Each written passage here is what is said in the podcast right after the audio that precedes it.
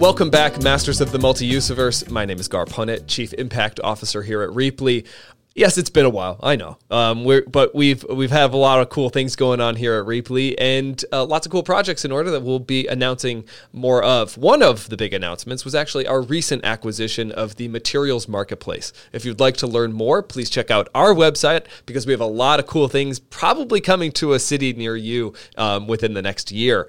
Otherwise, that's not what today's podcast is about. We actually get to talk to Nina from Trove. Um, we have a great conversation about the re-commerce market um, and the growth that Trove has seen, thanks in part to really her leadership in the retail and fashion industry. Uh, you're really going to love this one. I had a great time, and she makes my job very easy because she's so knowledgeable and engaging. So enjoy. With that, we get to hop right in to our conversation with Nina. Nina, could you introduce yourself and, and explain again who you are, where you are, and which organization coming from, and, and what you've been working on? Yeah, absolutely. My name is Nina Ahuja. I'm the head of business development at Trove. Uh, we are a re-commerce company, uh, and what we do is enable the brands that you know and love um, to be able to have a fully scalable and profitable re-commerce channel. So we call it our operating system. Um, so we provide both the technology and operations to uh, retail companies to be able to have this fully functioning third channel. So, what I love about this podcast again is I understand all of the language used in there, but we get to start with what does it mean? Which favorite brands do we get to picture as we talk about these systems? Yeah, that's a great question. So, uh, Trove is not consumer facing. We're a B2B company. So the way that you as a consumer are interacting with us is every time you shop Patagonia Worn Wear or REI Resupply or Onward um, by On Running, which just launched, or Allbirds Rerun or Lululemon Like New, um, we, you are actually shopping the technology operating system provided by Trove to these brands to be able to power their circular economy. And so that's a big differentiation in the market because what you're saying is you've got technology that helps enable those those brands to connect that re-commerce element to their consumers but then the operations behind that is also huge. Can you talk a little bit about how uh, what the operations mean to that total picture? Yeah absolutely. So you know, brands are in the business right now of selling items once, not necessarily getting those items back into their ecosystem. And we, you know, see retail profitability and the economic model today as brands make stuff and then they make money off of that stuff.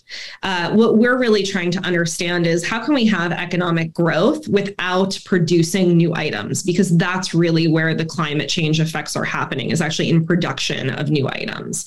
So the way we think about it is to say, okay, we're going to actually retrofit this model uh, to include a circular component where we're bringing items back into their ecosystem. So, what that actually means on a tactical level from an operations perspective is saying, all right, we're going to scale your resale strategy by creating this new profit center. We're going to help you get items back that are already out there in the world that you've made once.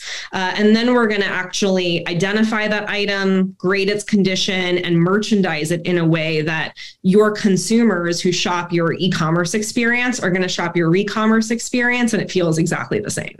I, I, love that. So then you've also gone, y'all have sort of been strategically placing yourselves along with brands where they get to now offer take back in retail, um, which is huge. Can you talk a little bit about like how important that is for someone to bring something back to that brand that they love and say, hey, I no longer want this and establish sort of that take back relationship?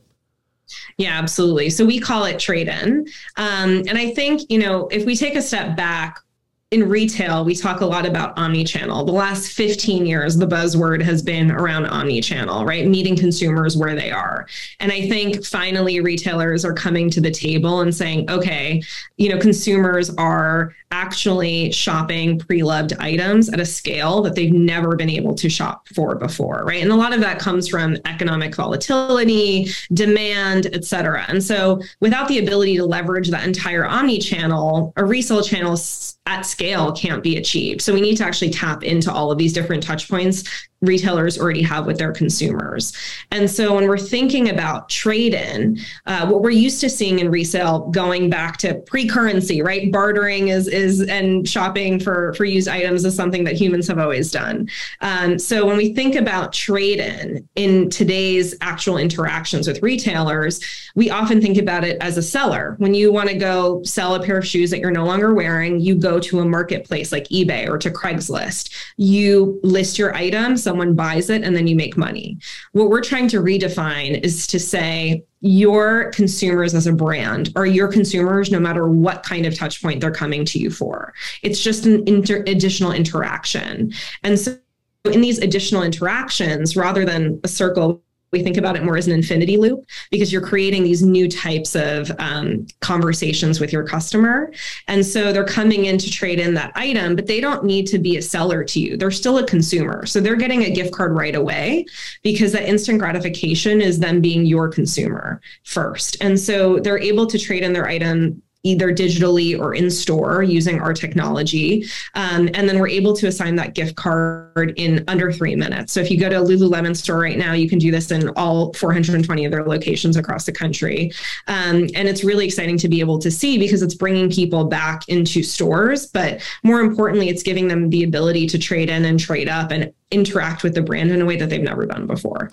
Now, as you're talking about omni-channel, that's all about establishing multiple connection and touch points with a consumer.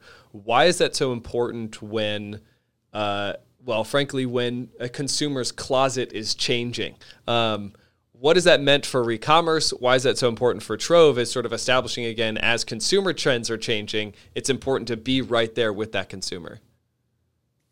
Yeah, so I think there's a, a couple of different dynamics that we're talking about here, right? One thing that you mentioned is that consumers' closets are changing. And actually, what we know is that on average, Americans are purchasing over 64 items a year, which is huge compared to years prior. Um, so, this idea of consumption is at a height that we've never quite seen before. But that means there's a lot more stuff sitting in people's closets. So, the way that we're thinking about it from a brand perspective is you know what, especially during COVID, this came up a lot. Supply chains are very volatile right now, given the last couple of years um, and the unpredictability of the future. And so when we're thinking about this, how do we start shifting our mindset to say, all of these closets are part of the supply chain? That is millions of SKUs that have been untapped. The real challenge for retailers is to say, not, not just how do we get it back, it's how do we identify the item? So I'll give you an example. We manage catalogs for over over 2,200 brands because of our multi brand retailers. That means that there's tens of millions of unique identities assigned to each item that's in circulation. And each of those unique identities are based on sources and conditions that determines its price. So we use machine learning algorithms for that. But one of the hardest things in re-commerce is really knowing what something is, right? If you have that many pieces in your closet and you're going back to your retailer, how am I supposed to tell what it is? If it's missing tags, if there's not an exact catalog match, and then how am I supposed to understand what to do with this item? So we're trying to build and we have built the technology that makes it possible to identify those items and sell all this previously unsellable goods in retail and this i think is an unknown fact uh, if you're not in the industry but SKU catalogs only go back so far, right? Because if you think about a brand like Nike, how many thousands of items over the last few decades do they have, right? So managing an active catalog that encompasses every single style, color, and size is incredibly difficult. That's a huge amount of data. And so they often don't maintain 40 years worth of catalog data. They only maintain two to five years on average for a retail company that size. And so when you're looking at these options online and you're shopping retail, commerce and you see, oh, this company is only accepting things in their SKU catalog, they're only really talking about 10% of their total inventory, only the stuff from the last two to five years. But we know there's so much more there. So, how do you take all of that stuff and make it sellable again is really the challenge. And then culturally, again, the importance of in those almost the the deep grails that are available in the in those items that are maybe 30 years old there's so much value locked in those items now um, for those that, that care about diversifying their closet, creating more reuse opportunities in their closet, but then also really embracing uh, that uh, again that that antique almost at this point that that item that was that was created 30 years ago. Oh, 100%. And I think, you know, as we see different verticals of retail industry participating in this, it really started with, you know, the outdoor sustainably minded brands like Patagonia and REI who really blaze the trail for other retailers. But you know, we're now seeing finally um, luxury getting on board. They have the highest customer adoption yes. in the world and the lowest brand participation. There's a huge opportunity for luxury brands here because why? It's the Hermes theory, right? Birkins are way more valuable on the secondhand market. Um, and so, you know, when we think about these vintage collections coming back and all of these really special items that are in really high demand and really low supply, you would much rather buy that from Gucci itself, right? Than go right. to a, a secondhand retailer or a marketplace because you trust that brand, you trust that they are authenticating it right. It's the same reason you'd rather go buy a Mercedes Benz pre authorized from a dealer rather than somebody's driveway. You might pay a little bit of a premium, but you're getting all the bells and whistles and you know that thing is going to drive you home. Yeah, I, I love that example again because we're seeing actually some similarities in Rheaply's industry where we are working more on the uh, the actual fixtures and furniture that we see on the B2B end. Um, yeah. And and again, that that I, the idea of pre-authorized, pre-certified, certified circular um, could even be really powerful for some of these brands that we're working with on our end. Um, Tell me a little bit, and I'm going to ask you a question. Please, Tell yeah. me a little bit about certified circular. What does that mean in your in your space? Yeah, I mean, for us, this is this is coming down to um, significant manufacturers who their whole business models have been built around linear production. So, not too different than what we've got on the consumer model. But what we have is an entire industry um, and industries plural built on really finding success in those secondary markets, but largely secondary markets that have left the original manufacturers out of the game. Um, and so, how do we actually start thinking about incorporating those manufacturers? Because that's the only way that we're going to get reuse um, and and a lot of that re-commerce on our end to actually take at scale is if we involve those manufacturers. So That's thank great. you. And like the the move from linear, I think, is a really Ex- important visual. Exactly, exactly. And so thank you for being uh, one of the, I think, the first people to ask me a question on this podcast. I so appreciate that. Um, to speak about the industry that we find ourselves in, re-commerce, reuse, uh, resale, however we want to define it. But again, focused on moving sustainability metrics, moving consumption metrics to the path of circular economy. How did you find yourself in this industry? You don't have the same path as, as many. Yeah, I think that's a, a, great question. I mean, I would certainly say it's not linear for me either. So, yeah. in line with that theme, um, I actually got into retail because while I was studying my undergrad in economics at Columbia, I was lucky enough to be in New York. Um, and so I had a lot of retailers down the street from me. And I was writing my senior thesis on the economic power of spending um, and how it's really divided by gender. And so when you look at you know GDP spend across women and men in the United States over the past couple of decades, you realize there is this massive split in the kinds of spend at what stage in life, et cetera. And so when you dig a little bit deeper, retail plays a huge psychological component to that. And I found this fascinating because especially in luxury goods specifically, you know, there's certain indicators that people really attach to. What does this hold that a Chanel CC logo has on us? Us and you know why do we create so much psychological importance around that? And so in digging deeper i actually uh, in writing my thesis interviewed a bunch of executives at chanel um, at the end of uh, my theses and and actually defending it and graduating one of them offered to hire me. And i said you know what? I thought i was going to go to wall street but i just look so much cooler in these clothes. So Good. I'm going to go strategy and um, and financial planning. So that's how I started my career. Was at Chanel um, in the New York office. I quickly moved into a strategy role at Saks Fifth Avenue. So I've always been in this world of luxury goods, trying to understand the economics and the financial impact that you know it really has, and what does the model look like. Um, from there, I spent about eight years uh, as an associate partner at Kurt Salmon, which is a boutique retail consulting firm. So that really means again a lot of buzzwords. But what I really did on a regular basis basis was talk to global CEOs around transforming their operating models. And so, you know, transforming a $40 billion brand is not easy and it takes a very long time. And so when consumption is changing so rapidly in the world, how retailers are changing their internal models to meet those needs very quickly is a complicated structure. And so I would spend a lot of time thinking around how do we problem solve that and then actually implement it and bring it to life in short time frames. Um, one of the the pieces of work that I really got into during COVID was around ESG models you know, how do companies really think about their diversity, equity, inclusion strategy, their sustainability strategies, their circular strategies, and all of these things are related. Um, and so we're really thinking about how are you supposed to define ESG? What measures of success really exist in the world? It's a very complicated notion. And a lot of times, I think the problem is companies think about it as a cost center, totally. but it doesn't have to be. you know, we always think about this as a pain to the bottom line. But ultimately, I really wanted to think about this as a way of you know adding to your brand how do we have a margin accretive brand accretive solution to this and i was getting really frustrated because i didn't find the right solution for the companies I was working working with. And I often think of I don't know if you've ever heard of Bryan Stevenson. He's the famed oh. lawyer who's the Equal Justice Initiative. Highly recommend watching his Stanford commencement speech from a couple of years ago. It changed my life. That will be the next um, thing I um, watch after this. Yeah, please do. Uh, this is like an ad for Bryan Stevenson, but he's a really, really not only amazing lawyer, but a civil rights activist. And one of the things, and I'll do a terrible job of paraphrasing, but he talks a lot about how changing systems systems is very difficult because humans are imperfect. And, you know, there's two ways of going about changing massive systems that are in existence. One is doing the hard work of changing hearts and minds, convincing people to think differently, which takes decades. That is the John Lewis theory, right? It's a huge, long arc to be able to do that.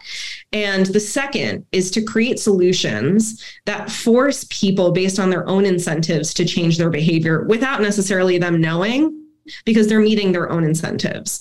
And this is the kind of loop on the outside that I was really interested in getting involved with. And when I started talking to Andy, who's our founder at Trove, I realized, okay, I think this is it because what we're doing is trying to create a profitable way for companies to be incented on circularity. Ultimately, going back to that economic model, producing more shit, means I can sell more shit, means means I get more revenue. And that's what we've been existing in retail for, you know, as long as I can remember. And so changing that model to say, wait a second, I can actually just reacquire the st- high quality items that I made at one point, and then I can gain economic revenue from that. It aligns to a lot of financial incentives for retailers right now. And and it actually gains their sustainability goals as well. So I think there is this nexus point that we can find in retail where you can do this at scale in a profitable way. What's that original hesitation? Is it cannibalization of net new sales? Is it um, you know complication, just changing their systems or changing the status quo? What have y'all heard the most often, or is it just all the above? It's really fucking hard. Yeah. yeah okay. Yeah. that, that checks out. Uh, we we know a little bit about that on our end. Yeah. But yeah, you know this better than anybody. Taking a lot of stuff and figuring out what it is is impossible. Yeah. And you know it's really hard to do yourself. I mean, any retail company will tell you this, but uh, even getting returns back from their own brand is such a pain in the butt. And so being able to do that for years worth of inventory, they know is going to take so much operational space in their warehouse, labor, actual technology and to build that entire system yourself is incredibly difficult. It's why we're doing this for brands because we know that, you know, those who try it themselves, there's great examples of this. Coach Reloved is one of my favorite examples. They actually did a really great job. You know, you go to that site and you're like, wow, they really took the time to think about the recycling aspect, the upcycling aspect, the reuse of some of these items. But, you know, having a team to actually do that means that they can only sell 500 items a month or whatever it may be. Yeah. You're not able to do it in millions of items. Right. You know, last year we processed over a million items for REI alone. And so when you're thinking about doing this at scale, that is a completely different ballgame. And you need help because you need to understand what that operating system looks like from both a tech and physical operations perspective. And it's really hard to build that from scratch. Um, what are we not seeing in the industry a little bit? I mean, there's this is a a a, a growing topic. It's getting really hot. Um, or has actually has been over the last two years. So anybody catching up, I mean, really look into Recommerce, look into Trove, um, see the, all the success that has come. There are lots of different systems popping up. Um, some yeah. might be stronger than others. Um, what do y'all see in terms of you know, uh, hopefully no greenwashing out there, but um, uh, you know, what's where where do we find the strength? What what do we find in terms of what's actually being done or what's being just talked about? Yeah, I think that's a great question. I will split that up into two different answers because I think that there is an industry perspective on this and there's a consumer perspective. So I'm going to start yeah. with consumers because ultimately that's what we all are. It's why we're all interested in this space. Um, from a consumer perspective, we're seeing a lot of um, rhetoric being thrown, marketing materials, words, recommerce, circular. Um, and so I think it's really confusing like even as a consumer and i work in this industry i'm like wait what the heck is this? Like uh, you know eco-friendly green material. Is it recycled thread? Is it like where is this coming from? I don't understand what's going on when i'm shopping. There's like a million tags on everything.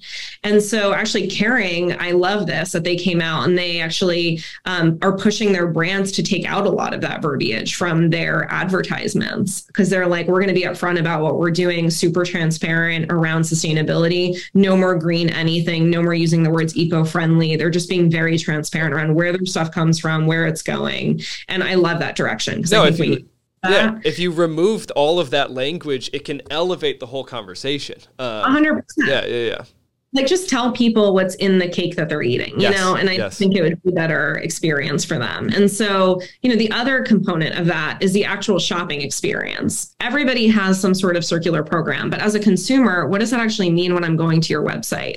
And you know if i go right now um, to let's say for example you know madewell x thredup and i'm looking at their resale site and i click on denim all i see are jeans jeans jeans and jeans and it's really hard for me to shop for 300 pair of items on an e-commerce site that just say jeans. Like i can't tell what the difference is what are the fits etc and so it's on a product listing page right? So when you see those four items yeah. in every row and you're scrolling.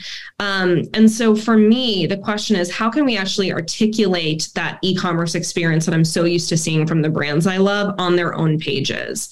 Which is why we focus so heavily on merchandising the re-commerce site to feel like an e-com site. So is it stacked can I filter based on my size? Am I looking at certain colors? I'm not just shopping for a pair of leggings from Lululemon. I'm shopping for the Align leggings in dove gray in a size eight. Like I know exactly what I want. Can I go into that treasure, you know, hunt and sort of find it? And not have to be, um, not have the almost the shopping anxiety associated associated with, oh wait, there's 16 versions of this that I think I'm looking for. And now it's like, oh wait, I'm just gonna stop because I'm intimidated by this process of filtering. Um, it's exactly it's yeah. the same idea as like if you're going to go you know shop in a thrift store you need an hour right to actually right. go because you have no idea what you're going to find and you have to try stuff on yes that's the not the experience that we're trying to replicate online. Yes, we right. want you to have the same experience as when you are shopping online at your favorite retailers and you know exactly what you want and you want to pick it up. Yep. So again, the whole point modeling what does the consumer want? What do they want? We don't want to change their experience. We just want exactly. to cha- we want to give them exactly what they're looking for, which is they want to change their closet. They want it to be filled with more more reused items, um, pre-loved items, however we want to market it, and then uh, we just want to meet them where they're at and not try to convert them over to a different way of thinking of their shopping experience. Yeah, and they want brand authenticity. Right, right. They want information about their items. So all that rich catalog data that you have about, you know, the way it's made, the materials, the care. Um, they want the the flashy photography that they're used to seeing from your site at a really elevated level. Right. And they want the actual UX of an e-commerce site. They want stacked PDPs. They want, um, you know, condition grade information. They want filtering and sorting. All of that stuff that you're just used to it natively being there when you shop online. Yes, yes, absolutely. And to go back to your question that you yes. first asked me about about the interesting stuff that's happening right now in the market, um, you know, that's more of a consumption perspective. As a consumer, I really care about that. But as somebody who's you know working in this space, I have a lot of opinions about this. you don't seem short go. of opinions. So, yes. Hot take time. Hot take think, time. Look, last year, um, and I actually think this is from a uh, from a study um, done in conjunction with BCG, but there was a lot of reporting based on how many providers are there out in re-commerce. Um, and last year, I think that it was around 30 ish uh, in the landscape. And ThredUp, I know, reported on this too. This year, it's over 140 providers. There's like, you know, a boom explosion, which is good because I do think in some senses, you know, the rising tide helps all boats. Finally, we're seeing enough VC money, enough investment in this space. This is becoming a real aspect of retail. That's great. It's adding a ton of validity and credibility to resale. Um, on the downside of that boom, we have a lot of nonsense, a lot of gray area around totally. greenwashing aspect, the marketing, um, you know, and I, I always want to play devil's advocate. I do think there's something to be said for progress, not perfection um, you know, we having retailers try it all is better than not trying. And I have that is a hundred percent true. Um, you know, we need to get people talking about this, about how production is damaging to the environment, about how we can keep items in use. At the same time, we have to look at brands holistically. We know Gen Z and millennial shoppers care about values from the brands that they shop with. And now it's that's bleeding into other generations too. We're all starting to care a little bit more. And so when we're actually looking at the values brands represent, I want to see you put your money where your mouth is. How are you actually going in and looking at your carbon emissions from your production, from your supply chain? Are you actually putting enough new items in use? Or is this a marketing campaign because you dropped 15 vintage items? That to me is not circular. That's you bringing back something interesting and you have a, a great marketing story around it, which can definitely help your bottom line, but is certainly not a sustainability effort. And, you know, we talk a lot about recent launches that have happened this week alone. I mean, it's so interesting to see a brand like Shein, which is the height of fast fashion in so many ways, you know, get this insane valuation um, and then start a circular program. But at the same time, the cut released an expose this morning or yesterday morning, excuse me, around, you know, the the undercover cams that went in there and discussing all the human rights violations going on. Um, and I just think, wow, like, should we be shopping for companies that are saying they're doing great things for the environment, no. but are not even paying, you know, their workers appropriately and, and have massive issues when we think about the way they're treating humans in the world. So I think there's certainly, you know, uh, a, a, conversation to be had every single time you see one of these launches to actually it's on on the onus is really on us to be able to dig in and say we're so glad you're participating as consumers. Let's figure out exactly what participation means. And I think we're going to see the market start having opinions and measurements around what good looks like in this space. We need some structure to talk about it and say, okay, from a consumption perspective, how are you merchandising to your consumers? What's the UX you're providing? How does your experience actually look and feel? second part is it omni-channel are you you know meeting consumers where they are in stores online is there trade in is there resale what aspects are you actually pulling on and then the third is you know how much waste savings and carbon emission savings are you actually measuring? Are you measuring on a transaction level?